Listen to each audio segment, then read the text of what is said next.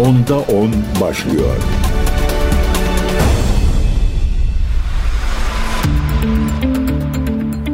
Değerli CGTN Türk takipçileri ben Gökün Göçmen On On programına hoş geldiniz.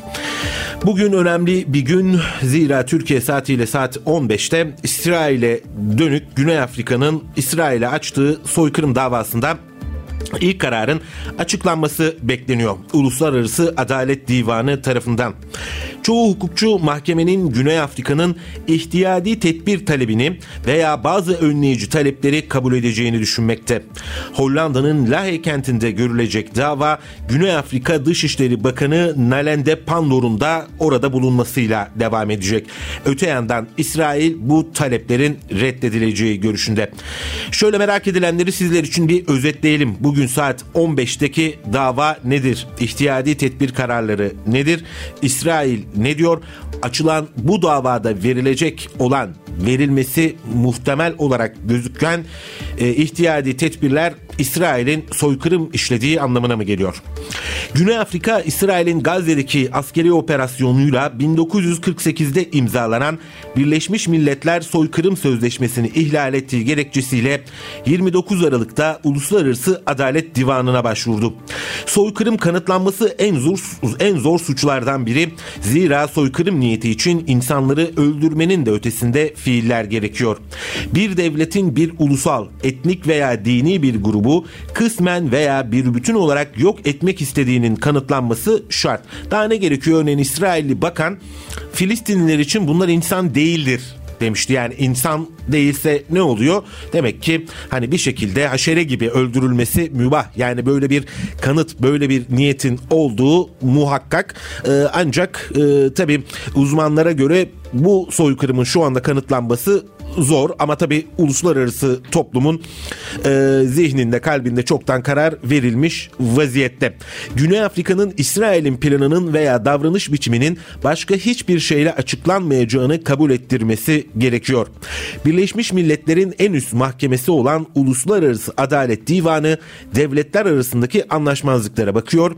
Bugüne kadar hiçbir devlet soykırımdan suçlu bulunmadı. Uluslararası Adalet Divanı 2007'de Sırbistan Sırbistan'ın 1995'te Bosna Hersek'in 8 bin Müslüman erkeği öldürdüğü Srebrenica soykırımını önlemekte yetersiz kaldığına hükmetmişti. Uzmanlar diyor ki bugün Uluslararası Adalet Divanı ihtiyadi tedbir kararı verebilir. Peki ihtiyadi tedbir nedir? Bunlar sahadaki durumun daha da kötüleşmemesi için alınabilecek geçici kararlar.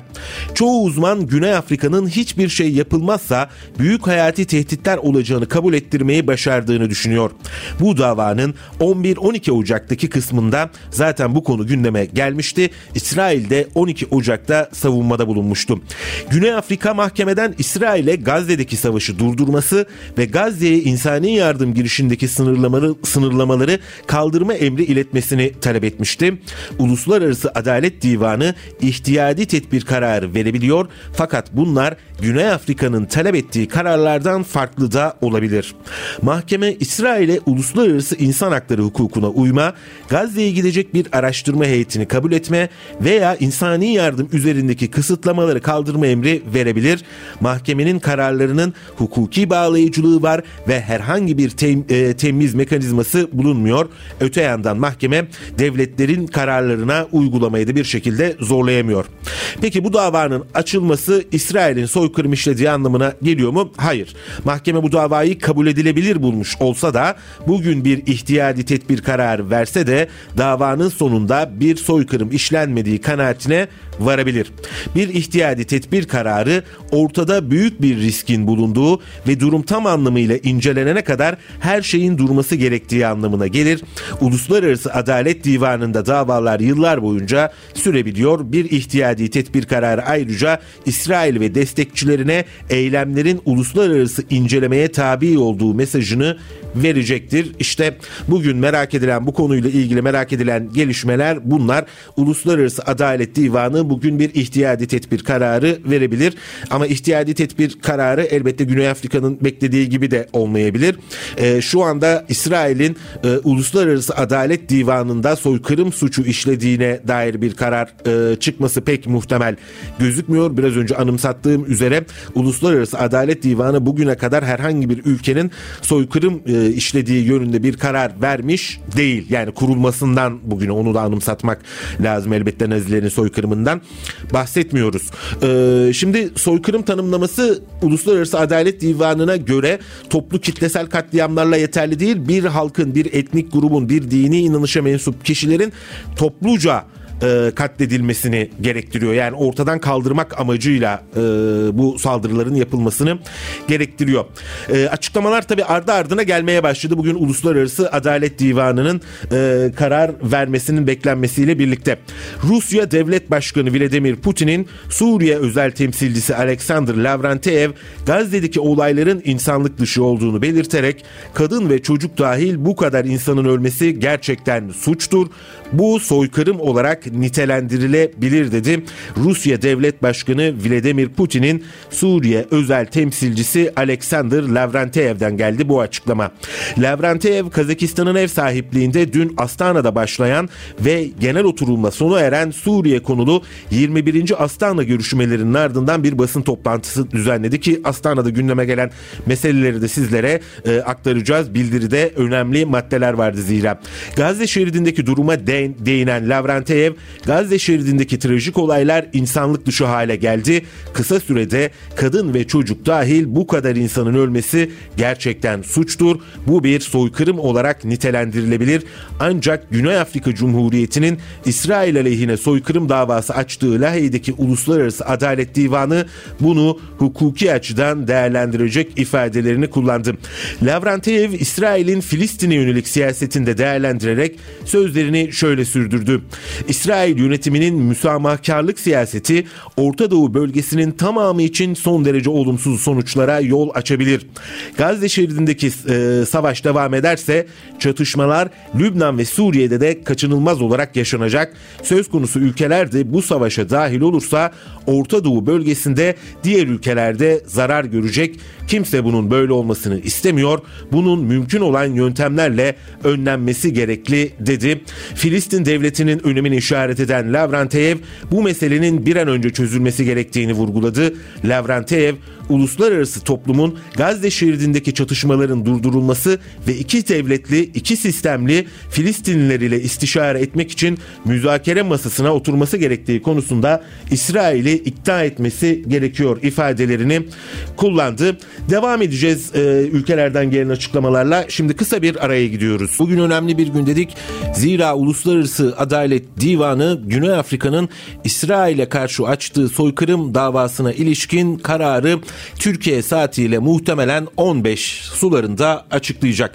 Peki ne karar verebilir? İsrail'in soykırım suçu işlediğine hükmedebilir mi? Evet hükmedebilir e, ancak bunun e, şu anda böyle olması beklenmiyor. Muhtemelen Uluslararası Adalet Divanı ihtiyadi tedbir kararları verecek. Nedir ihtiyadi tedbir kararları? Acil ateşkes isteyebilir.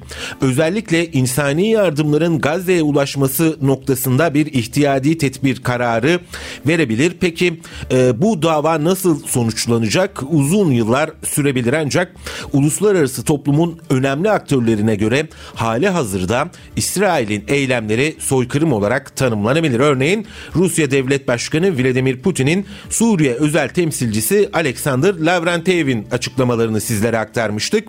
Bunun bir soykırım suçu olarak nitele, nitelendirilebileceğini söyledi. İki devletli çözüme vurgu yaptı. Acil bir ateşkes sağlanmazsa, barış acilen tesis edilmezse dedi. Bu savaşın Lübnan'a sıçrama riski var.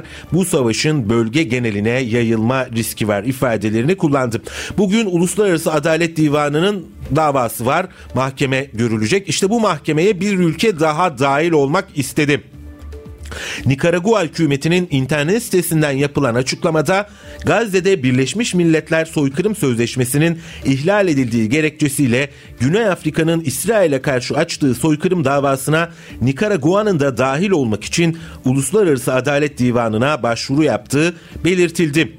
Mahkemeden çıkacak olası tüm hukuki sonuçlara Nikaragua'nın taraf olmak istediği vurgulanan açıklamada Nikaragua soykırımın önlenmesi ve soykırımı yapanların cezalandırılmasına katkıda bulunma yükümlülüğünü yerine getirmek istiyor denildi. Nikaragua'nın talebinin kabul edilmesi halinde davanın tüm sürecine devlet olarak müdahil olmak istediğini Uluslararası Adalet Divanı'na ilettiğini belirten açıklamada Nikaragua uluslararası toplumunda ifade ettiği gibi İsrail eylemlerinin soykırım sözleşmesi kurallarına açık şekilde ihlal ettiği görüşündedir. İsrail yüksek otoritelerince dillendirilen Filistin halkına soykırım niyeti ve insanlıktan nasibini almayan açıklamalar da bunun göstermesidir değerlendirmesinde bulundu. İşte aslında soykırımda en önemli meselelerden bir tanesi de sahada işlenen fiillerle birlikte o fiillerin hangi niyetle işlendiği. Yani buna mahkemeler intention diyor. Ee, hangi niyetin olduğu ve bu niyet de aslında tapelerde var. İsrailli yöneticiler tapelerde bütün bir halkı bütün bir Filistin halkını insanlık alemine ait olmayan varlıklar gibi tanımlıyor. Bu çok önemli bir kanıt ve muhtemelen de üzerinde durulacak. Filistin halkına karşı yürütülen askeri saldırıların derhal derhal durdurulmasını istedi Nikaragua ve dedi ki bir kez daha İsrail'e uluslararası uh, uluslararası hukuktan doğan yükümlülüklerini yerine getirme çağrısında bulunuyoruz. 1967 sınırlarına dayanan egemen ve bağımsız bir Filistin devletinin kurulması için gerekli şartlar oluşturulmalıdır dendi. Fransa'dan da uluslararası Adalet Divanı'nın vereceği karara ilişkin bir açıklama geldi. Fransa Dışişleri Bakanlığı Sözcüsü Christophe Remon ülkesinin Uluslararası Adalet Divanı'nın Güney Afrika'nın İsrail aleyhine açtığı soykırım davasında alacağı ihtiyadi tedbirlere saygı e, göstereceğini söyledi.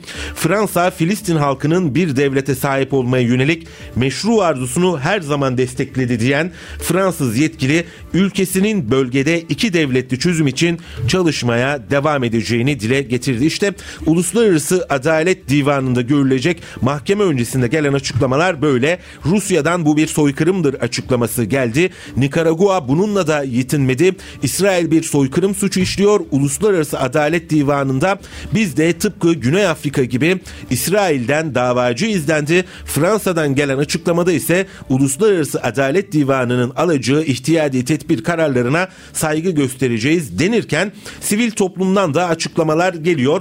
Ee, birçoğunuz yakından tanıyordur. Bir dönemler e, epey ünlüydü uluslararası basında. Artık yavaş yavaş sansürlenmeye başladı. Kimden mi bahsediyorum?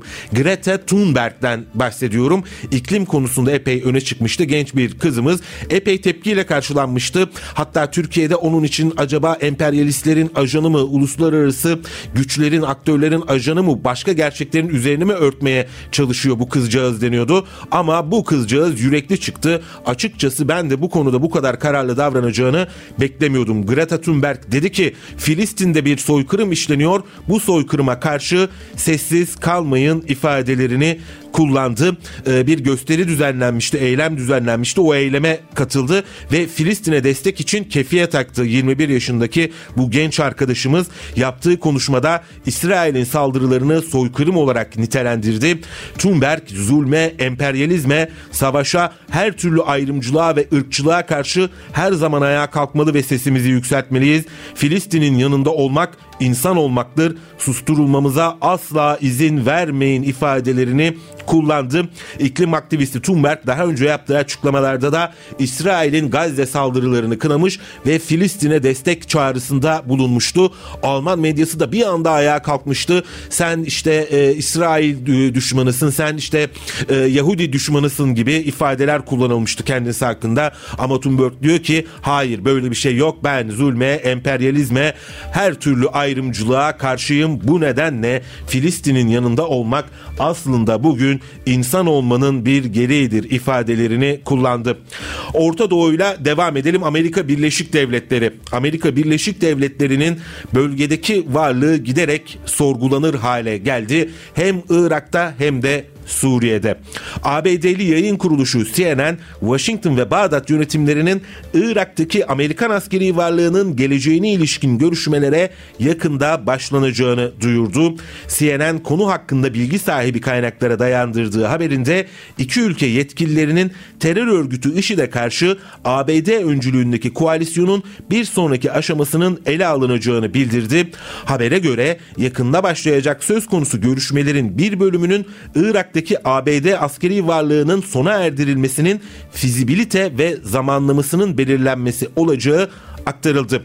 CNN International'a konuşan kaynaklar Amerika Birleşik Devletleri IŞİD ile mücadeleye devam edilmesi ve hükümet ile Irak güvenlik güçlerinin istikrarı da dahil olmak üzere Irak'taki koşullara dayalı bir takvimi tercih ediyor ifadesini kullandı. Görüşmelere ABD tarafında askeri yetkililerin yanı sıra diplomatların da katılacağı belirtilmekte.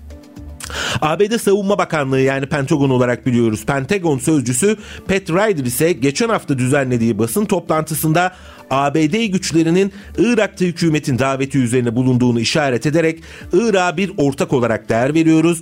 Onlarla yakın istişarelerde bulunmaya devam edeceğiz. Şu anda Irak hükümetinin Savunma Bakanlığı güçlerinin ayrılmasına yönelik resmi bir talepten haberdar değiliz demişti. Ama ve lakin Irak parlamentosundan dün bir karar çıktı. Dendi ki ABD'nin Babil ve Enbar'daki gruplara karşı saldırılarını kınıyoruz dedi bu gruplara saldırmıştı Amerika Birleşik Devletleri. Neden? Çünkü onlar da bize füze atıyor demişti.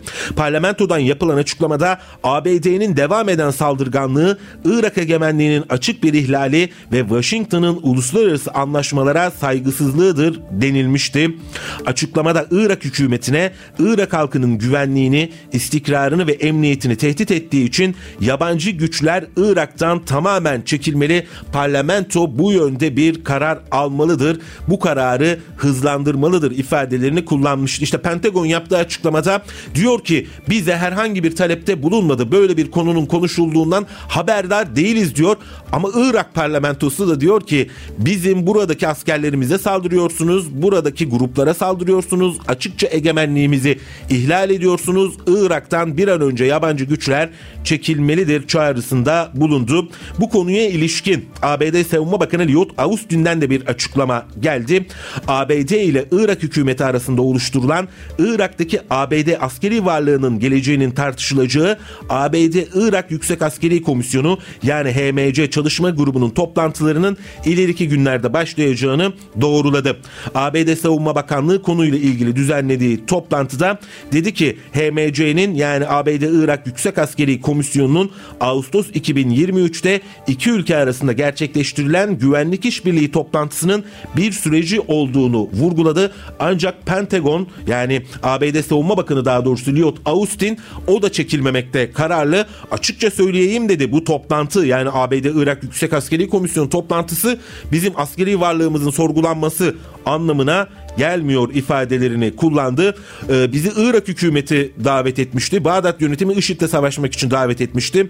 Burada kalıyoruz ifadelerini kullandı ama kendilerini davet eden Irak hükümeti parlamento şimdi de ülkemizden gidin diyor ama Amerika Birleşik Devletleri hani denir ya kulağının üzerine yatıyor adeta çekilmemekte kararlı. Neden? Çünkü orayı böyle bir e, vassal devlet gibi görüyor. Oranın petrolünü kullanıyor. Orada kendi kendisine üsler kuruyor ve Orta Doğu'yu yeniden e, Irak'taki üsleri aracılığıyla oradaki vekil güçleri aracılığıyla yeniden şekillendirme niyetini de gizlemiyor.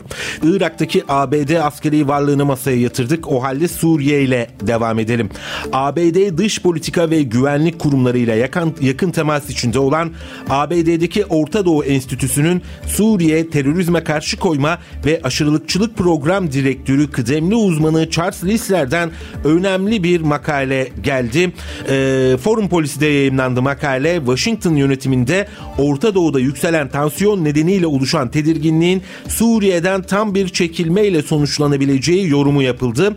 Lister Amerika Birleşik Devletleri Savunma ve Dışişleri Bakanlıklarından ismi açıklanmayan dört kaynağın kendisine bu konuda henüz nihai bir karar verilmediğini ancak Beyaz Saray'ın artık Suriye'de gereksiz olduğunu düşündüğü bir görevi su, e, yapmaya yatırım yapmak istemediğini aktardı. Charles Lister'e göre geri çekilmenin ne zaman ve nasıl yapılabileceğine karar vermek için yönetimin içinde aktif tartışmalar devam ediyor. Bana çok mantıklı gelmedi. Çünkü Charles Lister imzalı makalede deniyor ki ABD'de yetkililer artık Suriye'de gereksiz olarak görüyorlar. Ee, bir gereksiz görevi uzatmanın da manası olmadığını düşünüyorlar. Bunu IŞİD'le mücadele bağlamında söylüyorlarsa haklılar. Terörizmle e, mücadele meselesine e, eğer genel anlamda bakacak olursak başka bir terör örgütünü Amerika Birleşik Devletleri kullanıyor ve uzun vadeli bir yatırım yapıyor. Öyle olmasaydı bu sene kongrede e, YPG'ye yani PKK'nın Suriye kolu YPG'ye destek paketi açıklanmazdı. Çünkü orada bir kukla devlet kurmak istedikleri aşikar adeta tıpkı İsrail gibi bir karakol devlet kurmak istiyorlar. Hani demişti ya ABD Başkanı Joe Biden İsrail diye bir devlet olmasaydı onu biz kurmak zorunda kalırdık diye. İşte benzer bir hamleyi Türkiye'nin burnunun dibinde yapmak istiyor. Dolayısıyla bana bu çok fazla e, mantıklı gelmedi böyle bir iddia ama tabi isim önemli. Çünkü ABD Dış Politika ve Güvenlik Kurumlarıyla yakından çalışıyor bu Orta Doğu Enstitüsü. E, dolayısıyla sizlere aktarmış olduk ki zaten bu iddia Hürriyet Gazetesi'nin de bugün manşetindeydi. Orada uzmanlar konuşmuş. Türk uzmanlar da e, benimle aynı şekilde düşünüyor. Orada uzun vadeli bir planı olduğunu Amerika Birleşik Devletleri'nin bu nedenle oraya üsler kurduğunu, askerler gönderdiğini, binlerce tır ile terör örgütü YPG'yi desteklediğinin altı çiziliyor. Suriye'de istikrar nasıl sonuçlanacak? Bunun tek bir yolu var bölge ülkelerinin bir araya gelmesiyle sonuçlanacak. Bunun içinde bir platform zaten hali hazırda var. 2017 yılında kurulan Astana platformundan bahsediyorum. İşte bu Astana formatındaki Suriye görüşmeleri Kazakistan'da 21. kez e, yapıldı ve bir bildiriyle sona erdi. Bildiride tarafların son uluslararası ve bölgesel gelişmeleri değerlendirdiği ve Astana sürecinin Suriye krizinin kalıcı çözümündeki önemli rolünün vurgulandığı bir kez daha dile getirildi. Filistin-İsrail krizinin tırmanmasının Suriye'deki durumu da olumsuz etkilediği kaydedilen bildiride silahlı çatışma alanlarının yayılmasının ve bölgedeki diğer ülkelerin bu çatışmaya sürüklenmesinin engellenmesinin de altı çizildi. Tabi e, İsrail'in Suriye'yi de vurduğunu anımsatalım. 7 ee, Ekim'den bu yana e, Filistin'de e, katliama varan saldırıları devam ediyor ama bir taraftan da Lübnan'ı vuruyor. Bir taraftan da Suriye'yi vurmaya devam ediyor. Neden? Filistin'e buralardan yardım gittiği gerekçesiyle. Bildiride Astana bildirisinde Gazze'deki insani krizden duyulan endişe ifade edilirken İsrail'in Filistinlilere karşı zalim saldırının sonlanması Gazze'ye insani yardımların gönderilmesi gerektiği vurgulandı. Karşılıklı saygı, iyi niyet ve iyi komşu komşuluk ilişkileri temelinde terörle mücadele, Suriyelilerin güvenli, gönüllü ve onurlu dönüşleri için uygun şartların sağlanması için Türkiye ile Suriye arasındaki ilişkilerin yeniden düzelmesi yönündeki çabaların devamının önemli olduğu vurgulanan bildiride ki burası çok önemli. Bakın Türkiye buraya itiraz etmiyor. Türkiye ve Suriye arasındaki ilişkilerin düzelmesine ve mültecilerin onurlu bir şekilde geri dönmesine bildiride dendi ki taraflar terörizmin tüm şekilleriyle ve tezahürleriyle mücadelede Suriye'nin egemenliğine ve toprak bütünlüğüne zarar vermeye amaçlayan ve sınır ötesi saldırılar ve sızmalar dahil komşu ülkelerin ulusal güvenliğini tehdit eden ayrılıkçı gündemlere karşı durmada birlikte çalışmayı sürdürmek istiyor. Sivil kayıplara neden olan sivil tesislere hedef alan saldırılar dahil Suriye'nin çeşitli noktalarındaki terör örgütlerinin ve onların farklı adlar altında yani YPG, YPJ diye isimler var ya faaliyet gösteren bağlantılarının faaliyetlerini kınıyoruz. Suriye'nin kuzeyi ile ilgili tüm düzenlemeler tamamen hayata geçirilmelidir dendi. En önemli noktalardan bir tanesi Türkiye ve Suriye arasındaki normalleşmeye yapılan atıf oldu. Hatta Cumhurbaşkanı Erdoğan bu genel seçimler öncesinde Mısır lideri Sisi ile barıştığı zaman kendisine sorulmuştu. Suriye ile de yakında barış gündeme gelebilir mi diye. Cumhurbaşkanı Erdoğan da ben alışılmış lider değilim diye bir anda rotayı kırabileceğinin sinyalini vermişti. Ama her ne olduysa e, diğer bölge ülkeleri ülkeleriyle normalleşmeler devam ederken Mısır'la, Suudi Arabistan'la, Birleşik Arap Emirlikleri ile e, Şam ile bir türlü temas sağlanamadı. E, bu konuda da geç kaldığımızı defalarca kez söyledim. Çünkü o Suriye ki o Suriye lideri e, Beşar Esad ki zaten Arap Birliği'nin toplantılarına katılıyor. Arap Birliği'nin zirvesinde ülkesinin tek meşru temsilcisi olarak kendisine e, sandalye ayrılıyor, masa ayrılıyor. Orada bulunuyor. E, aynı Beşar Esad Çin'e gitti. Çin Cumhurbaşkanı Xi Jinping'le görüştü. Zaten Rusya ile ilişkileri malumunuz. Dolayısıyla uluslararası toplumun ezici bir çoğunluğu tarafından artık Suriye'yi kimin temsil ettiği noktasında bir tartışma kalmadı. Ama Türkiye her nedense bir şekilde bu normalleşmeyi geciktirmeye devam ediyor. Bildiride özel bir parantez ayrılan yer ise özel bir başlık altında incelenen nokta ise İdlib'ti. Bildiride İdlib'deki durumun detaylıca gözden geçirildiğini belirterek İdlib hakkındaki anlaşmaların tamamen uygulanarak sükunetin korunması gerektiği vurgulandı. İdlib gerginliği azaltma bölgesi içindeki ve dışındaki sivillere tehdit oluşturan terör örgütlerinin varlığı ve faaliyetlerinden duyulan ciddi endişenin ifade edildiği bildiride insani durum dahil bölgenin içindeki ve çevresindeki durumun sürdürülebilir olması gerektiğinin altı çizildi. Suriye'nin kuzeydoğusunda da özellikle PKK ve YPG'ye karşı sert tepkiler vardı. Terörizmle mücadele adı altında gayrimeşru öz yönetim girişimleri dahil sahada yeni gerçeklikler oluşma oluşturma girişimlerini reddediyoruz dedi. Üç ülke Türkiye, İran ve Rusya. Bu ne demek? Terörizmle mücadele adı altında sahada yeni gerçeklikler oluşturulmak isteniyor. Bunu kim yapıyor işte? Doğrudan Amerika Birleşik Devletleri. Amerika Birleşik Devletleri PKK'nın Suriye koluna neden destek veriyor? İşte bunlar e, IŞİD'le savaşıyor. O yüzden biz bunları destekliyoruz diye bir gerekçe buluyor. Ama tabii bunu sadece bahane olduğunu e, defalarca kez tekrarladık ki hali hazırda zaten Suriye yönetimi bunu yapabilir. Hali hazırda Türkiye teklifler göndermişti IŞİD'le mücadele için gelin e, ülkeler nezdinde bir koalisyon kuralım. Öyle e, devlet altı aktörlerle çalışmakta olmaz ifadelerini kullanmıştı. Ama tabii e, amaç IŞİD'le mücadele değil. Amaç orada bir e, karakol devlet inşa etmek. Bunu da zaten daha önce söylemiştik. Şimdi Rusya'dan bir açıklama daha var. Rusya Soruşturma Komitesi düşen İl 76 uçağının Ukrayna tarafından vurulduğunu duyurdu.